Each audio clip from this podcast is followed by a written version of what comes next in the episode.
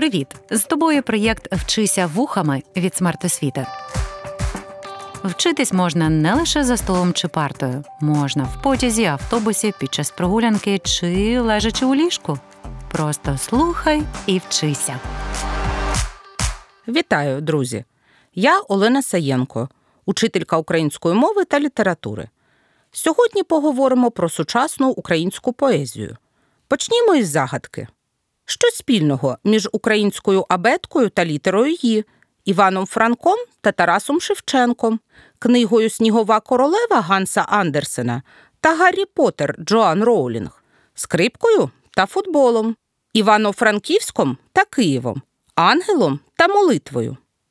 Замислилися? Напевно, виникло багато асоціацій. Чи ви утворили вже свій сюжетний ланцюжок?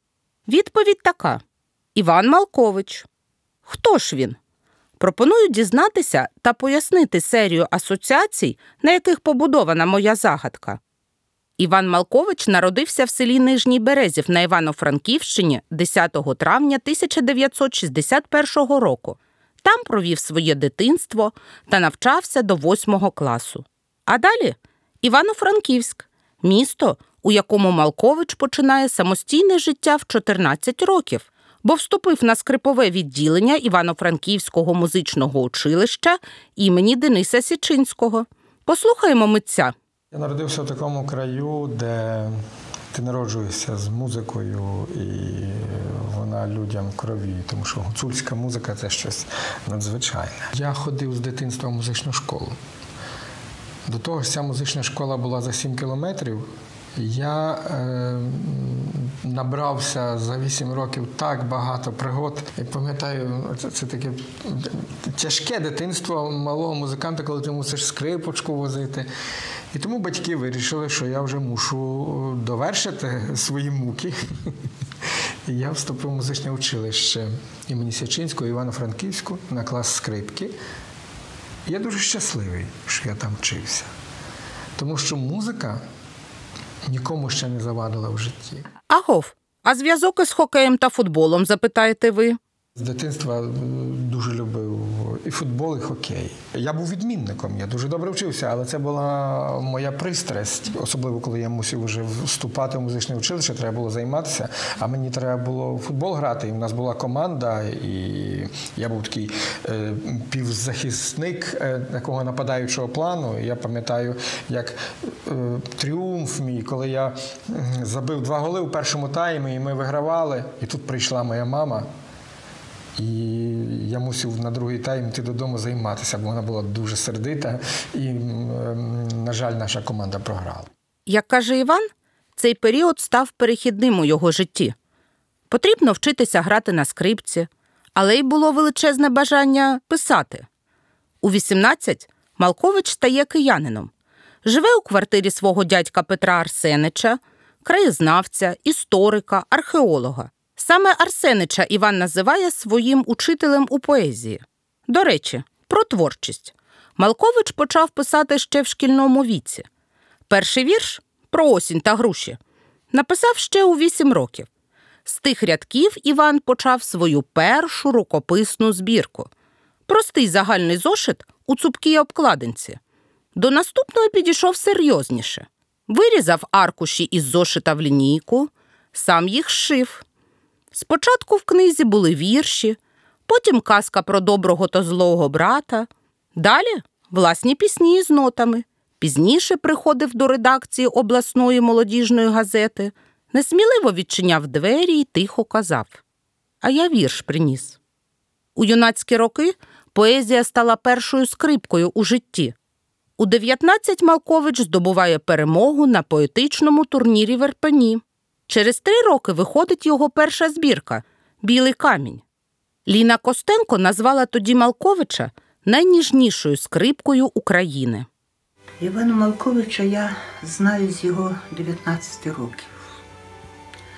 З перших же рядків відчула, що це справжній поет, та ще й скрипаль. Поет і скрипаль це може бути прекрасніше поєднання. Митець здобув вищу освіту в Київському національному університеті імені Тараса Шевченка та присвятив себе літературі та культурному процесу України. До речі, у той час Малкович став наймолодшим членом Національної спілки письменників України. Ось так доля пов'язала поета із Києвом, містом, де, на його думку, можна сховатися або, навпаки, зробити так, щоб всі тебе побачили. У столиці Малкович одружився, тут народилися його сини. Повернімося до загадки. Що об'єднує двох Іванів Франка та Малковича? Іван Франко, вийшовши з Коломийської тюрми, потерпав від голоду, був на межі життя та смерті. Пізніше в автобіографії Каменяр написав, що врятував його від загибелі Степан на прізвище Арсенич, прародич Малковича по материнській лінії. Ще одна нитка, що об'єднала митців. 19 квітня 1883 року вперше опубліковане оповідання Івана Франка Грицева шкільна наука. Через 109 років та один день інший Іван Малкович заснував книжкове видавництво, яке змусило увесь світ читати по складах фразу Абабагаламага. До речі, з бізнесового погляду ідея Малковича видавати українську книгу в 90-ті була досить ризикованою. Проте Іван спробував не заради себе, а заради сина та українських дітей. А ось тепер про абетку та літеру «Ї». Послухаємо видавця. Власне, е, мені завжди йшлося про літери, і 30 років тому е, е, я якось мені так Бог дав, що що я зумів відкрити видавництво. І це видавництво е, сталося так само через літеру, через абетку. Я хотів, щоб абетка українська для мого сина, який якраз народився, починалася там не за кули і не з арбуза, як тоді більшість абеток починалися. Я подумав, що вона має починатися з ангела. І от, власне, з того ангела і народилося видавництво. Я ще хотів, я хотів, щоб вона починалася з ангела, а закінчувалася янголом. Але е, я уникнув, щоб плутанини якоїсь не було. Але для мене це було дуже дуже якесь е, вагоме і дивовижне. Потім я щось там написав дивовижна особливість української мови абетки, яка починається з А і закінчується з А ангела а закінчується я, янголом. І цей ангел і янгол обороняють, охороняють нашу абетку. Ось так мрія Малковича сприяла виникненню першого приватного видавництва в Україні, яке змогло перетворити дитячу книжку на модний та популярний товар. Сам митець ніколи не сприймав видання книг як бізнес. Він вважав, що головними китами, на яких досі усе тримається, є якість, почуття міри та смаку. А тепер про снігову королеву Ганса Андерсена та Гаррі Поттера Джоан Роулінг. Малкович у видавництві створив електронну інтерактивну книгу Снігова королева, що вийшла чотирма мовами. А в Японії була на першому місці серед новинок шість тижнів. У цій книзі є музика, можливість змінювати картинку, фотографуватися в костюмах героїв, струшувати сніг подихом у мікрофон та багато інших фішок. Серія про Гаррі Поттера – це найвідоміші книги видавництва Абабагаламага. Перша презентація українського Гаррі Поттера відбувалася в ніч на 14 травня 2002 року перед книгарною мистецтва посеред Хрещатика о 23.59 та 3 четвертих хвилини. У цю ніч Гаррі Поттер і Філософський камінь коштував 15 гривень, а вже наступного дня 20. Остання історія про хлопчика, який вижив, Гаррі Поттер і прокляте дитя, вийшла в липні 2016 року. А через два місяці книгу переклали українською у видавництві Івана Малковича. Презентація була масштабною. Усі чотири поверхи в українському домі були забиті читачами. За успіхом видавця завжди мрія та кропітка праця. Я радий, що ми зуміли донести е, твори Джоан Ролінг і цю сагу про про Гаррі Поттера адекватно, і що наш український переклад вважається в Поттеріані одним з найкращих у світі. І сама Джоан Ролінг е, е, оцінила наші обкладинки, які зробив Владислав Єрко. Можна подивитися на нашому сайті. У нас є там і коротеньке відео, де наша книжка Перший Гаррі Поттер в неї на столі повернуто обличчям до читача. Е, ну, тобто, ми, ми, справді це, це було нелегко. Тому що коли, скажімо, там російський перекладач, чи польський, чи німецький, у них все перекладалося, ніколи не переривалося ці ці переклади. І е, ти потягнув якийсь фразеологізм, одне слово вже потяглося далі, і вже вже проговорювалися ці слова, якось е, вже вже зрозуміло, як далі буде. Нам е, дуже часто доводиться. Е, вигадувати щось, вигадувати сленг дитячий, щоб це звучало, щоб мова звучала не як мова професорів, а дитяча мова, щоб воно ми вірили, що це діти так розмовляють. Дуже важко. Це і перекладач Віктор Морозов, як редактор, і ще ми брали редакторів, і Олекса Негребецький з ним з нами працював. Е, це була велика, велика, важка робота. Ми працювали іноді по 16 годин і дві книжки серії ми е, видали першими у світі після англійського перекладу. Уявляєте, усього цього могло б і не бути. Малкович згадує, що спочатку не дуже хотів видавати Гаррі Поттера з певних релігійних причин. Для нього це було через магію. А потім Віктор Морозов врешті переконав Івана прочитати книжку. І для себе видавець зрозумів, що то не про магію, то все про любов. Малкович та Кобзар. У 2017 році Іван Малкович став лауреатом Шевченківської премії і знову всіх здивував. Його промова про Шевченка і мовну політику України вразила слухачів сміливістю та відкритістю. Малкович знімає шапку з кобзаря та показує його як людину, яка себе зробила сама. Я мрію дожити до тих часів, коли дітям у школі перестануть сльозливо оповідати про горопашного кріпака, який служив безправним, безсловесним попихачем у панів, а замінять парадигму і вестимуть натхненну мову про неймовірного хлопчика, що аж світився великим талантом, який без тата і мами, і без здавалося жодних шансів на успіх створив сам себе. І це його світіння бачили всі. І той свавільний п'яний дячок, з яким малий Тарас читає псалтаря над померлими, а читає він найкраще за всіх своїх ровесників, і навіть норовистий Павло Енгельгард, до якого хлопчик хлопчик приходить по дозвіл навчатися у Хлипківського маляра, бо з дитинства любить малювати вояків і коней. Це його найбільша пристрасть, і він вперто шукає вчителя. Енгельгард швидко збагнув, що йому до рук потрапив справжній скарб, адже Тарас найдотепніший, найспритніший. Він усе робить за виграшки, талановито, кращого за нього не знайти. І він бере хлопця спочатку у вільну, а потім і в столицю. А Шевченко тим часом вишколюється в малярстві, і його мистецьке око все помічає. Виявляється, панське життя теж має свої протиріччя. У кожного суспільного стану своя морока. І, попри зрозумілий класовий антагонізм, Шевченко згодом напише й таке, що в нас не часто цитували не завидно й багатому. Багатий не знає ні приязні, ні любові. Він те все наймає.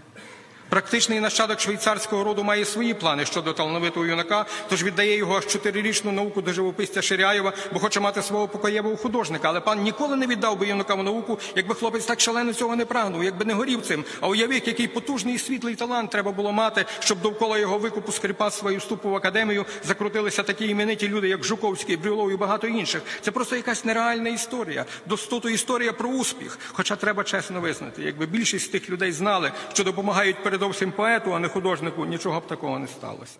У сьогоденні Малкович продовжує реалізовувати свою головну мету, аби слово Україна стало синонімом до слова якість. Він робить це майстерно і в галузі видавництва, і в літературній творчості.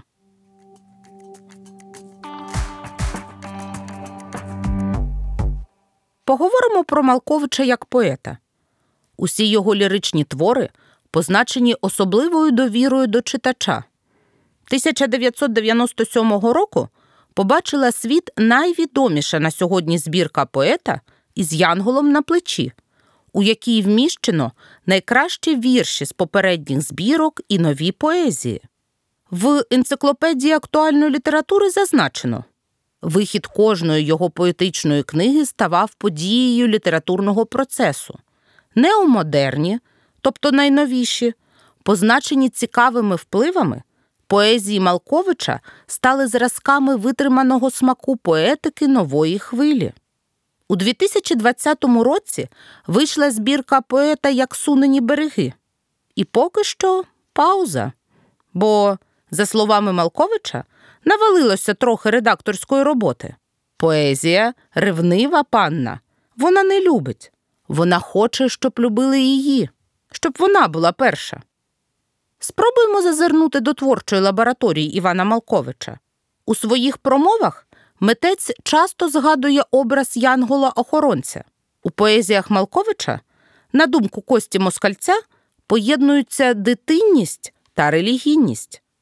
Іван вважає, що людина стає справжньою у своїй вірі, а янгол-охоронець супроводжує її протягом життя. При цьому кожен із нас має право обирати, як будувати своє життя. Хтось крокує легкими манівцями, а хтось торує важкі дороги. Яким же шляхом іде ліричний герой однією з найвідоміших поезій Івана Малковича із Янголом на плечі? Насамперед, послухаємо твір у виконанні автора. Старосвітська балада. Краєм світу уночі, при Господній при свічі хтось бреде собі самотньо із янголом на плечі. Іде в ніде, в невороття, іде лилійно, як дитя, і жене його у спину сірий маятник життя, щоб не вештав уночі при Господній при свічі, щоб по світі не тинявся, із янголом на плечі. Віє вітер вировий, виє ірод моровий, маятник все дужче бухка, стогне янгол, ледь живий, а він йде, йде, хоча вже й не дихає свіча, лиш вуста дрижать гарячі.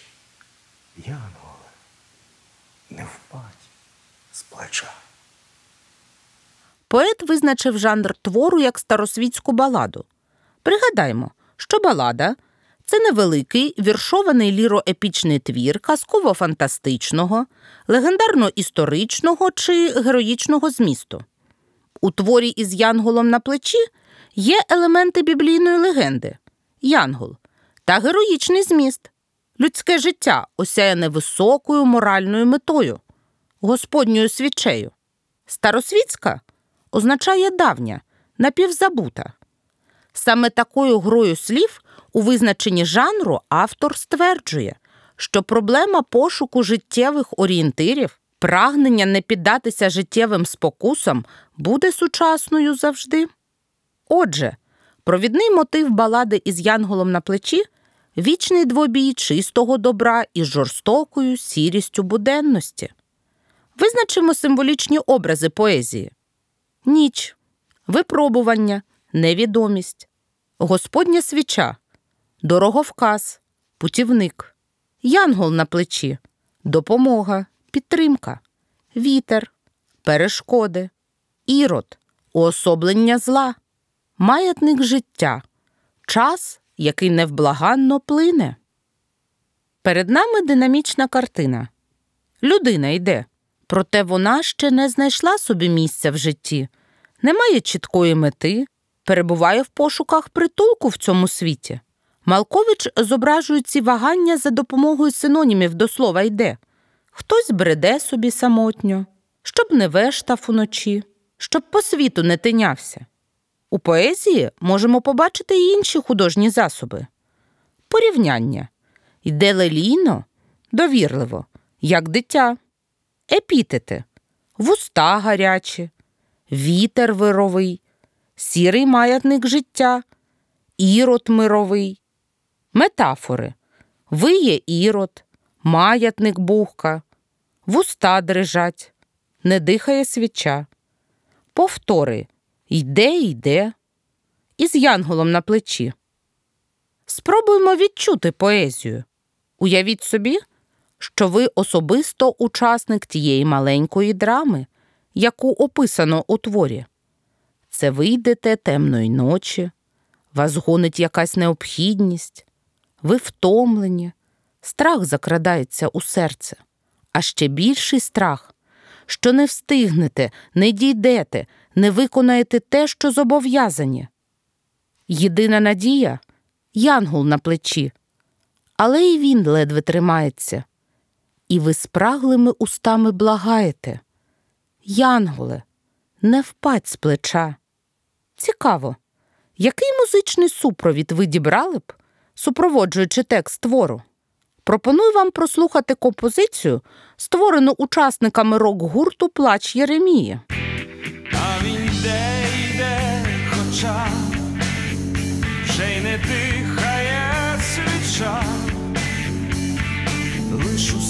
Дрижать гарячі, янголе не впадь з плеча. Янголе, не впадь з плеча. Останній рядок поезії нагадує заклинання. Можливо, це звернення до Бога або якихось інших вищих сил. Це прохання про підтримку та допомогу в скрутну хвилину. Послухаємо ще одну поезію Малковича з нічних молитов у виконанні фотохудожниці та блогерки Марії Гончар. Господи, літе стебельце всели до самітніх душ, дай кожному звити кубельце і не поруш. Хай кожен в цім світі спасеться, хай світить за темних круч довкола кожного серця, віри твоєї обруч. Спробуємо створити сюжетний ланцюг за змістом твору: літо, самотня душа, кубельце, сонце, серце, віра. Проаналізуємо символічні значення образів. Стебельце літа паросток надії, тепла, сонця, настрою, світла та любові. Кубельце власний дім, прихисток, місце сили та підтримки. Темні кручі, життєві негаразди, перешкоди, обруч віри, захисне коло, добробут, упевненість у майбутньому. Ліричні герої аналізованих нами поезій мудрі й тонкі натури, які усвідомлюють, що світ крихкий, а тому вірять у Бога. Малкович ніби говорить кожному з нас якщо живеш з вірою в серці, ідеш по життю із янголом на плечі, ти дійдеш, ти знайдеш, ти збудешся. Наша зустріч добігає кінця. Слухайте українську поезію, шукайте приховані сенси та вчіться вухами разом із нами. Чекаю на нових уроках. Проєкт Вчися вухами творить громадська організація Смарт Освіта за підтримки Educo Foundation.